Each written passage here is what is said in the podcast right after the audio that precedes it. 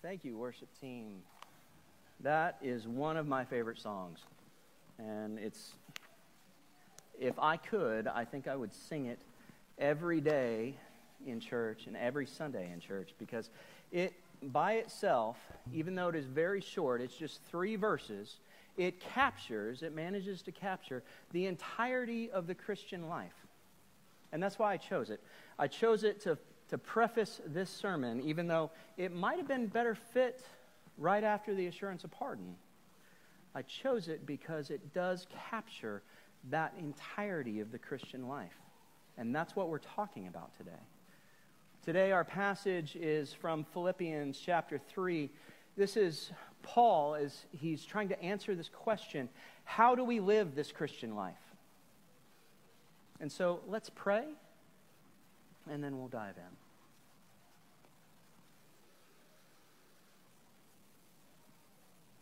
Father, Lord, you have prepared this day for us before the foundation of the world. Before the foundation of the world, Lord, you planned this day and you planned this worship service. You did it all so that you uh, would glorify your Son, and that your Son would glorify you. And Lord, you didn't stop there, but you invited us into it. And we ask, Lord, as we turn to the preaching of your word, that through the work of the Holy Spirit, you awaken us, Lord. You awaken us to receive the word that you have. Let your word settle in our heart and convict us where we need conviction.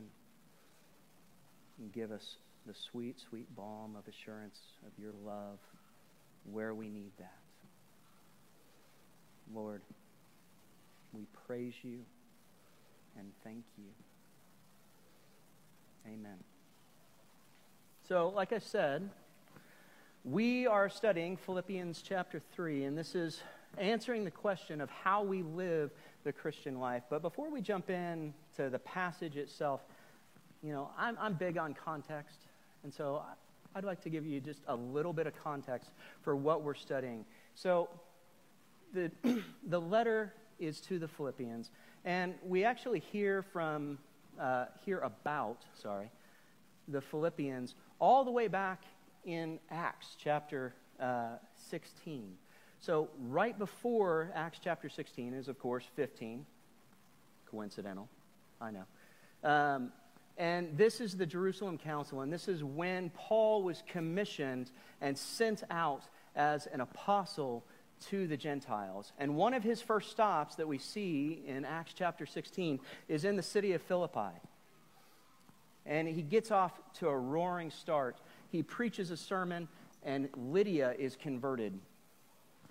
And then he casts a demon out of a slave girl. And the owner of the girl, he didn't really like that too much. And so he pressed charges against Paul and had Paul thrown in prison. And then we see this great salvation from prison as an earthquake strikes and loosens all of the chains and opens every door.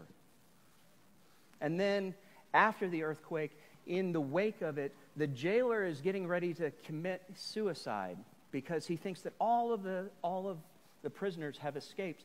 And Paul assures him, no, they haven't escaped and then converts the jailer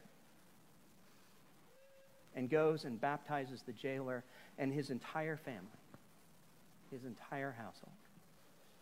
And that's the city that Paul is writing to.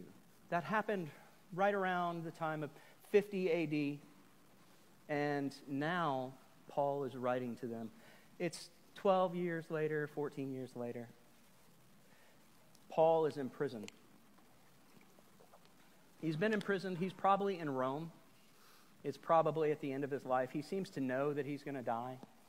And the Philippians heard about him being in prison, and they took pity on him and had mercy and compassion. And they sent one of their brethren to him, Epaphroditus. And they sent him with gifts to make his stay in prison more comfortable, more bearable. And they sent Epaphroditus to him to minister to Paul. And Paul is now sending Epaphroditus back to the Philippians, thanking them for their gifts. He's sending Timothy to them because he can't come himself. And he's trying to encourage them.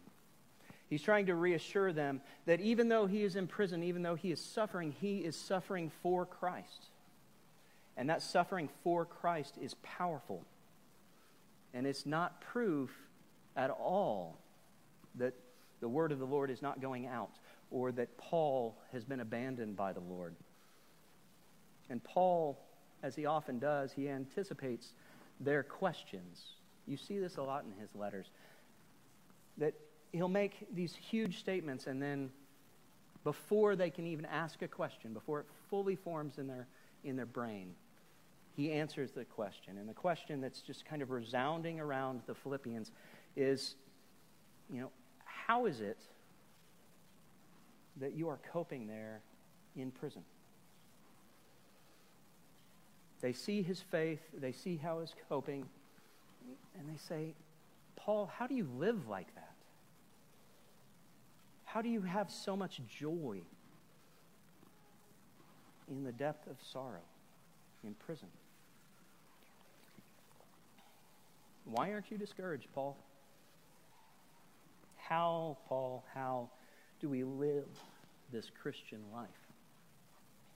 Let's see now how Paul answers them. This is Philippians chapter 3, starting in verse 12. Please stand for the reading of God's word.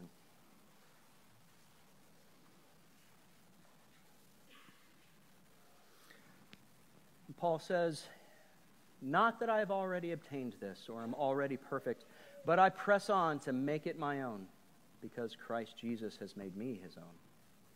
Brothers, I do not consider that I have made it my own, but one thing I do, forgetting what lies behind and straining forward to what lies ahead, I press on toward the goal for the prize of the upward call of God in Christ Jesus. Let those of us who are mature think this way. And if anything you if in anything you think otherwise, God will reveal that also to you. Only let us hold true to what we have attained. Brothers, join in imitating me and keep your eyes on those who walk according to the example you have in us. For many of whom I have often told you, and now tell you even with tears, walk as enemies of the cross of Christ. Their end is destruction. Their God is their belly, and they glory in their shame, with minds set on earthly things. But our citizenship is in heaven, and from it we await a Savior, the Lord Jesus Christ, who will transform our lowly bodies to be like his glorious body by the power that enables him to subject all things to himself. Therefore, my brothers, whom I love and long for, my joy and crown. Stand firm thus in the Lord, my beloved. Thus far, the reading of God's word. All men are like grass, and all their glories are like the flowers of the field. The grass withers and the flowers fall. But God's word stands forever. Let us turn our attention to it. You may be seated. So, the question is how do we live this Christian life? And I'd like to draw three things out of this passage as, as we look at Paul's answer. We look, we're going to look at what it means, what Paul means when he says that he presses on, that he presses on toward the goal. We're going to look at the distractions that distract us from the Christian life, those dangerous distractions. And we're going to look at that prize, that destination that we have. So, what it means to press on, the distractions, and our destination. So, what does Paul mean here when he says press on? What does it mean to press on? And before we answer that, there's it's, there's another bit of context that's just kind of important to realize. As Paul has laid out this passage, he's actually using a metaphor, and it's a, it's a running metaphor. Um, that, that was a pun, if you got that. No, it, it's a metaphor of running a race. And it's not super apparent in English, but it's very apparent in Greek because of the words that Paul uses. And it's going to come up again and again that this is a race that we are running. It's kind of like a marathon. So, what does Paul mean here? Well, as is often the case, it's usually easier to point out what he doesn't mean first. There are many, many things that people have come up with that he doesn't mean. You know, I went to Oklahoma Wesleyan, and they are dear, sweet people, but their theology is a little wonky. And the way they read the Bible is just a little bit off. And at Oklahoma Wesleyan, they have this, this thought that's common, actually, in holiness denominations like theirs. This, this, this teaching of entire sanctification. Entire sanctification is the sense in which there's some way through the work of the Holy Spirit that you can actually be sinless in this life. That as you go forward, you will not sin anymore as you walk with the Spirit, that you have reached that level of sanctification. And they might say that it may be rare, but Paul here wouldn't be striving for it if it, if it wasn't possible. And they interpret what Paul is striving for in that first verse is that perfection is that entire sanctification. It's unfortunate for them that he actually explicitly contradicts it. If we go back just a little bit into the passage, back starting in verse 3, we can read kind of the setup to this section. And we see, For we are the circumcision who worship by the Spirit of God and the glory in Christ Jesus, and put no confidence in the flesh, though I myself have a reason for confidence in the flesh also. If anyone else thinks he has a reason for confidence in the flesh, I have more. Circumcised on the eighth day, of the people of Israel, of the tribe of Benjamin, a Hebrew of Hebrews, as to the law, a Pharisee, as to zeal, a persecutor of the church, as to righteousness under the law, blameless. But whatever gain I had, I count as loss for the sake of Christ. Indeed, I count everything as loss because of the surpassing worth of knowing Christ Jesus my Lord.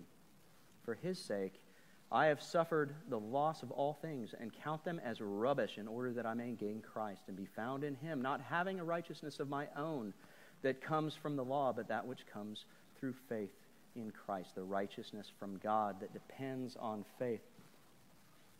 And so that right there just trashes that Wesleyan view that Paul is actually striving for perfection in this life, that he believes that he can attain it. There's also another way that he contradicts this. If we look in our passage at verse 15, let those of us who are mature think this way. And if anything, if in anything you think otherwise, God will reveal that also to you. Now, it doesn't come out here in English because the ESV is trying to, trying to kind of clean things up because Paul here seems to contradict himself. If we look back to verse 12, he says, Not that I have already obtained it, obtained this, or I am already perfect. But that word mature in Greek actually more rightly is translated as perfect. And if we translate it that way, 15 brings out this apparent contradiction that Paul has. It says, Let those of us who are perfect think this way. Now, of course, Paul isn't contradicting himself. He's actually working with a play on words here. He's making a little bit of a pun, actually, though maybe it's not meant to be, you know, super funny. He's saying that those who are perfect are those with the righteousness of Christ. And it's only those who are perfect, only those who realize that they are not perfect, that have the righteousness of Christ. Because if you think you are perfect, you are actually relying upon your work, you are not relying upon Christ. So that's one thing that he doesn't mean. He doesn't mean that he's striving after pressing on toward a sense of perfection, toward a sense of entire sanctification. But there is another way that people have interpreted this passage that also doesn't really hold any water. They say that Paul wasn't actually sure that he was saved. That this indicates right here that Paul had no assurance of faith, and in fact, that he was working for his faith. And that's what the pressing on, that's what the striving to make it his own was, that he was striving to make salvation his own. Now, of course, we know that that's, that's false, but this is easy to fall into. It's an easy interpretation to get off on because in other parts of Paul's writing, it becomes very evident that we're supposed to evaluate our faith by our walk. That in some way, we look at our works as a reflection of what we believe. And yet, we are never to base our salvation on our works because our salvation is only found in Christ and his righteousness, not in our work. He also contradicts this thought explicitly right at the beginning in verse 12. I wonder if you notice it. He says, But I press on to make it my own because Christ Jesus has made me his own. Right there, he identifies that Christ, Christ has died for him. Christ has him. That he is the Lord's. And so he can't be striving for this sense of perfection. He can't be striving for this sense of assurance. No, he can't. So, what does he mean?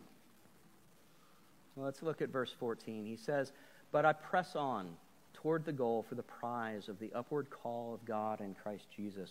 And then, if we look at verses 10 and 11 in that passage before, he says, That I may know the power of his resurrection and may share his sufferings, becoming like him in death, that by any means possible I may attain the resurrection from the dead. And what's he saying? He's saying that he's pressing on to get to know Jesus better. He knows that Jesus has claimed him. He knows that Jesus is his Lord. He is pressing on so that he knows Jesus better. That is what he is pressing into. He hasn't obtained that perfection of knowledge of his Savior. He doesn't have all the blessings of being saved yet, but he's pressing on. He hasn't been resurrected yet because he hasn't died. He hasn't finished suffering yet, so he hasn't finished identifying with Christ. But every step he takes in that foot race, every step brings him closer and closer to Jesus. And he loves that. And it gives him this great power in his Christian walk. And even as he suffers in prison, because his eyes are fixated upon Jesus, his suffering is nothing to him. Even the prospect that he might die. He starts out the letter by saying things like, To live is Christ, and to die is gain.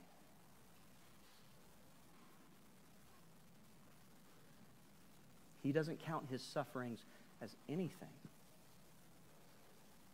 Isn't that an awesome way to look at suffering, by the way? It imbues it with so much meaning that even if we don't understand why we suffer, we do understand that as we suffer for Christ, it actually brings us closer to Him. That as we suffer for Christ, it makes us more and more like our Savior. And as we become more and more like our Savior, we know Him better and better and better. And as Paul says in verse 17, he says, Brothers, join me in join in imitating me. And keep your eyes on those who walk according to the example you have in us. We as Christians are to be imitators of him. And all those who walk in his example. And we rest in that knowledge that we are saved. But that knowledge motivates us not toward being lazy, toward being complacent.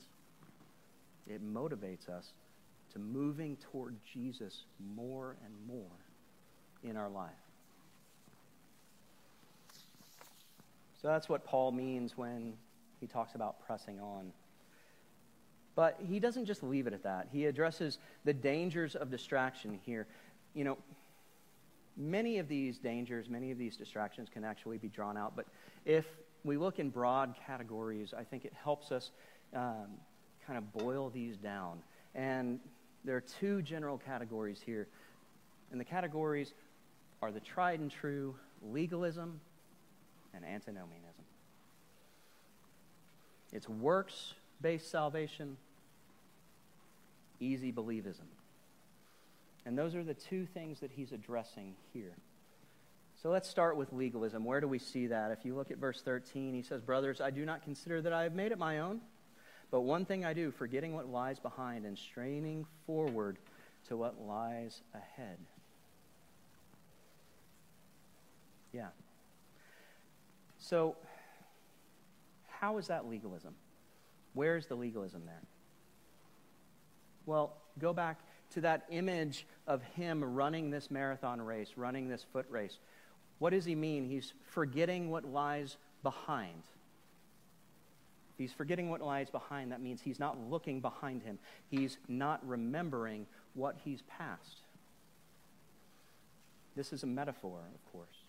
And it's not that he forgot everything that he's gone through that got him to prison. It's not that he forgot all of the good things that he has done with the help of the Holy Spirit. It's not that he forgot all of the letters that he wrote. It's not that he forgot all of the churches that he planted. And it's not even that he forgot all of the sins that he committed. They didn't just fall out of his head. He is actively forgetting because it isn't important to his race. And why does he do that? Because looking at your past, looking at your past in this way is looking at your work. It's looking at your record.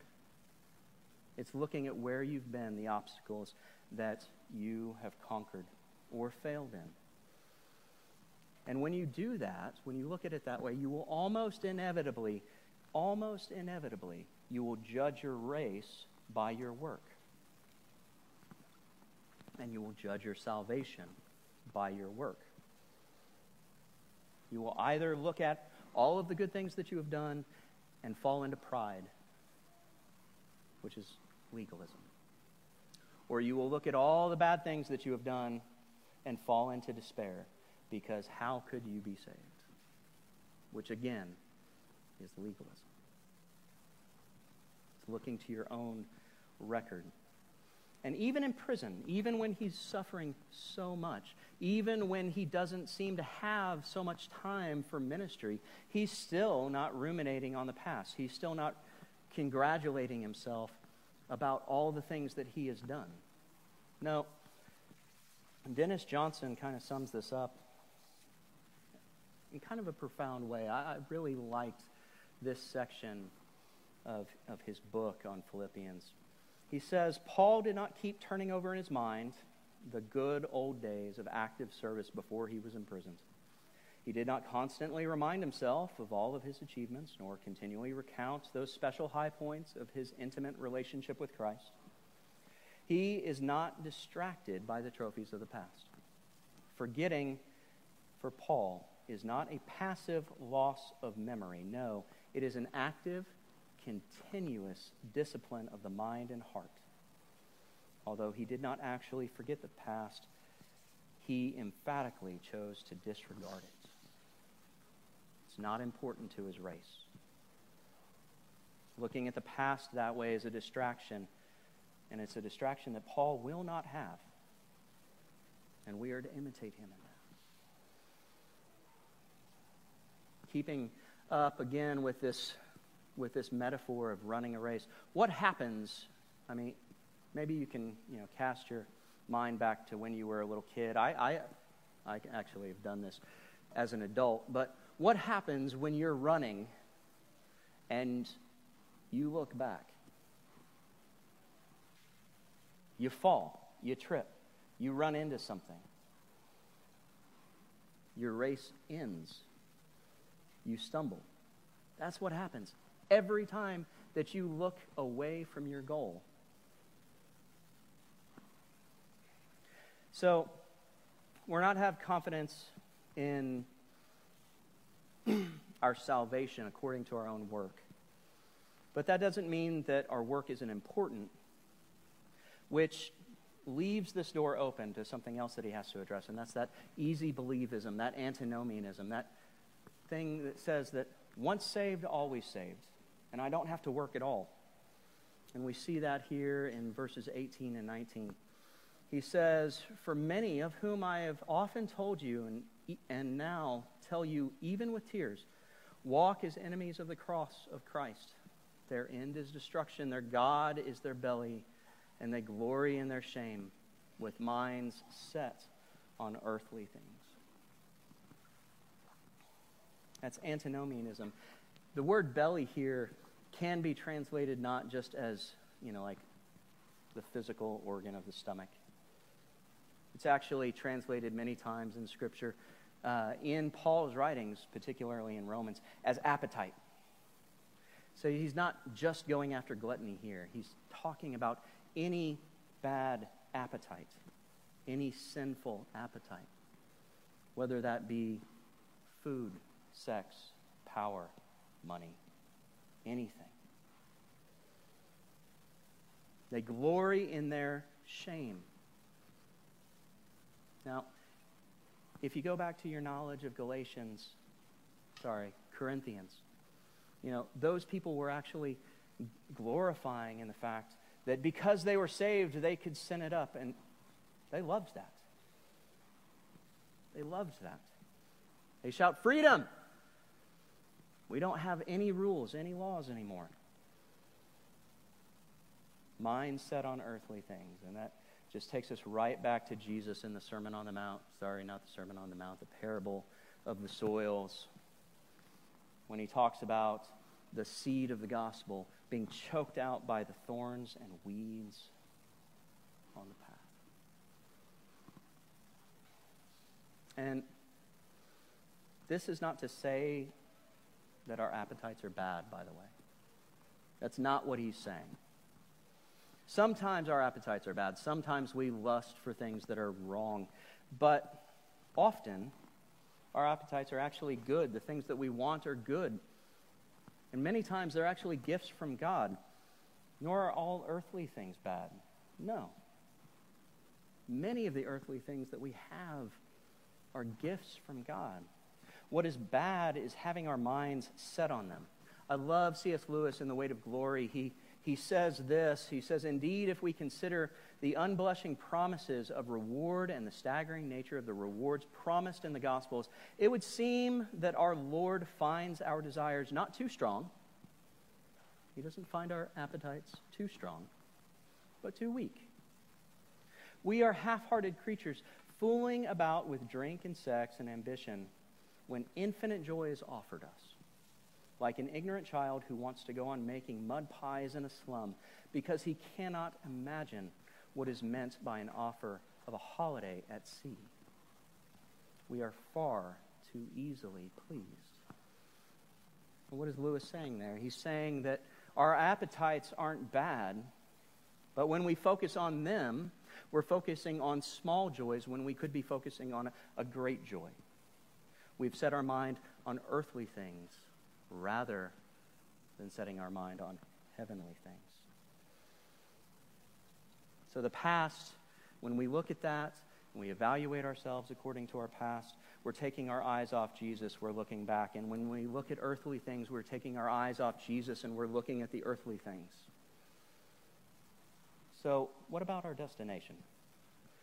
What about that prize? What is our goal here? Well, there are actually two destinations mentioned here. Two destinations mentioned here.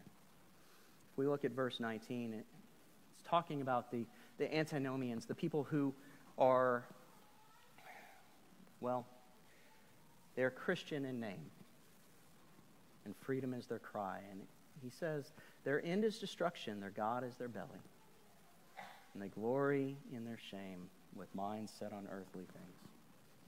You know, Esther and I, for Christmas, um, we got as a family, well, it was more the kids, but we got a copy of the Pilgrim's Progress. And it's a special copy of the Pilgrim's Progress with all these beautiful animations, and it's abridged, and it's made for children, and it is amazing. And we've been reading through it for our nightly devotionals. And one of the things that Bunyan hits on here when he hits on um, the Christian life is his main character, whose name is Christian, is leaving the city of destruction and going to the celestial city. And that city of destruction is what Paul is talking about here. When you set your mind on earthly things, when you look to the past, you are actually being in the city of destruction. You are not on the path to the celestial city in Bunyan's mind. And I think he's correct.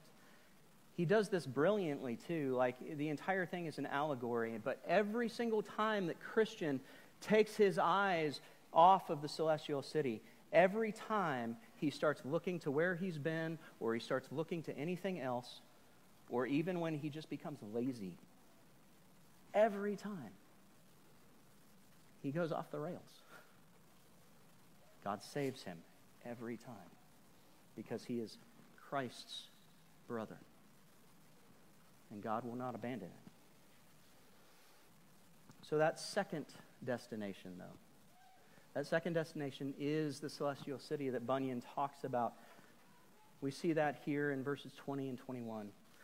But our citizenship is in heaven and from it we await a Savior, the Lord Jesus Christ, who will transform our lowly body to be like his glorious body by the power that enables him even to subject all things to himself. What's Paul saying here? He's saying that we actually have a citizenship that is not of this world. He's saying that our citizenship is in heaven, and that's what we're striving toward. He goes beyond that because to be part of that celestial city, to have that citizenship, inevitably means that you have been adopted into God's family, that you have been made an heir of God's family, that Jesus has bound you to himself so closely that you are part of his family. You have that adoption. And the next thing that he talks about is striving toward is because you have your citizenship in the heavenly city because you are adopted into the family of God. Jesus is actually going to give you a new body, a new body like his, imperishable, glorified. And finally, and most importantly for Paul, we have a returning Savior. A Savior that is coming back a Savior that he can get to know better, that as he lives his life, as he keeps his eyes fixated upon Jesus, he gets to know better and better and better. And this Savior, who has already claimed him as his own, is coming back. And that Paul is going to be with him in that celestial city forever and ever. And ultimately, he's going to wipe away every tear from every eye. So that's, that's our goal. That's our prize. That's our destination. Our motivation is to know the Savior better, which is great. But there's another, there's another little niggling question here. What do we do? What do we do when we fail? What do we do when we actually take our eyes off of Jesus, when we look back or set our mind on earthly things? See, you're going to fail. That, that's just part of the Christian life. And it's part of the Christian life because we are a broken, fallen people. We have been marred by sin. And though we are forgiven in Christ, we still deal with that brokenness. We still deal with that sin every day, every hour, every minute. So, what do we do when Satan tempts us to look back and admire our past? When he, he tempts us in an effort to bolster our pride, to say, Look at all the good things you did. Well, we use our fighting words. Ellie Holcomb has this awesome song. It's called Fighting Words. I suggest you listen to it if you hadn't heard it, but it's all about talking back to Satan, talking back to her own mind, her own broken mind. And it's using Scripture to address what is, she is being accused of. We use our fighting words. We remind ourselves when Satan tries to bolster our pride to look at our past that any good work that we have done, anything that we have done that is good, is considered as filthy rags before our Lord and Savior. Because our righteousness is stained, it cannot measure up. The only good work, as the Westminster Confession says, the only way it can be good is if it's empowered by the Holy Spirit, if the Holy Spirit has entered into that work and is accomplishing it in us.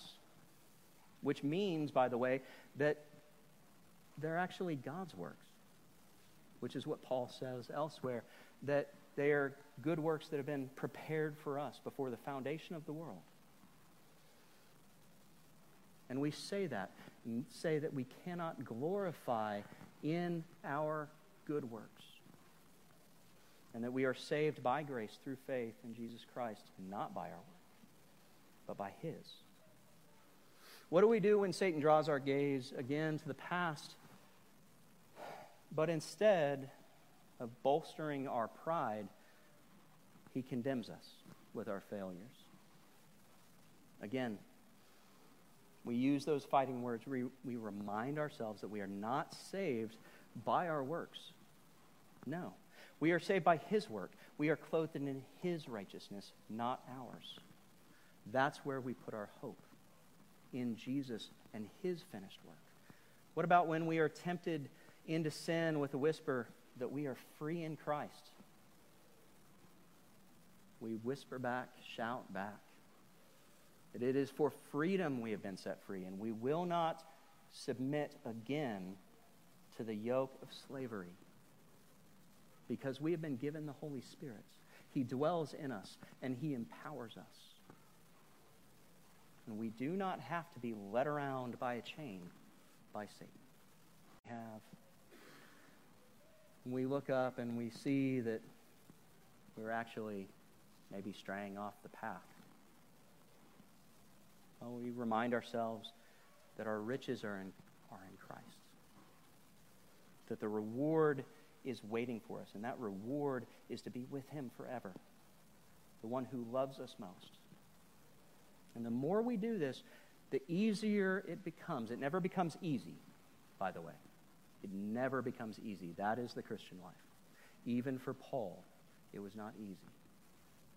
But it does become easier because the more we do it, the more we become like Jesus. And the more we become like Jesus, the more repulsive our sin is to us. And also, the longer we do it, the more powerful our walk will be. Look at Paul.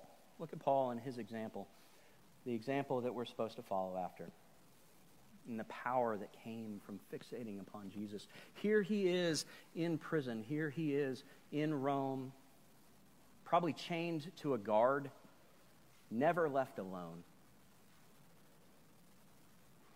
never really gets to go out.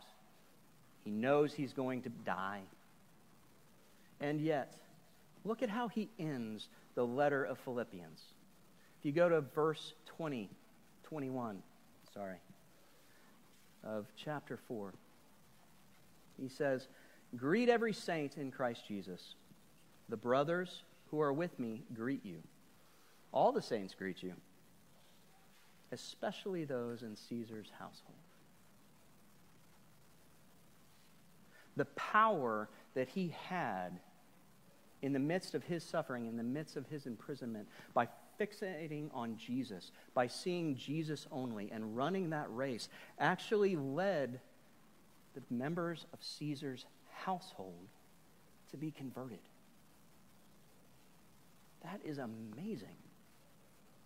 He's in the heart of the enemy's city. And yet, the enemy does not win because the Holy Spirit is with Paul. The Holy Spirit is keeping his gaze fixated on Jesus. And the Holy Spirit is accomplishing great things through him. That's a powerful walk. And that is one of the benefits of keeping your eyes on Jesus. Let us pray. Father, Lord, Lord, your promises are too much for us. We don't deserve them. We don't deserve them. And yet you have lavished them upon us. Lord, it, as we go about our lives for the rest of the day, the rest of the week, our entire life, Lord, we ask that you keep our eyes on our Savior. Let us, let us look at him, fixate on him, and run this race well, knowing, Lord, that everything that happens to us is in your control. And it's so in your control, Lord, that you declared the ending from the beginning. That before the foundation of the world, all of our days were written in your book. And we have nothing to fear because we have Jesus, and Jesus has won. He shouted out on the cross, It is finished. Give us, Lord, the faith to trust in that, the faith to believe that. Holy Spirit, Lord, we know that you are with us. We know that you bind us to our Savior. We know that you empower us. Lord, we also know that we are sinful people. But that you who are with us pray with us and for us. Holy Spirit, make us more and more like Jesus every day. Let us run this race well. Amen.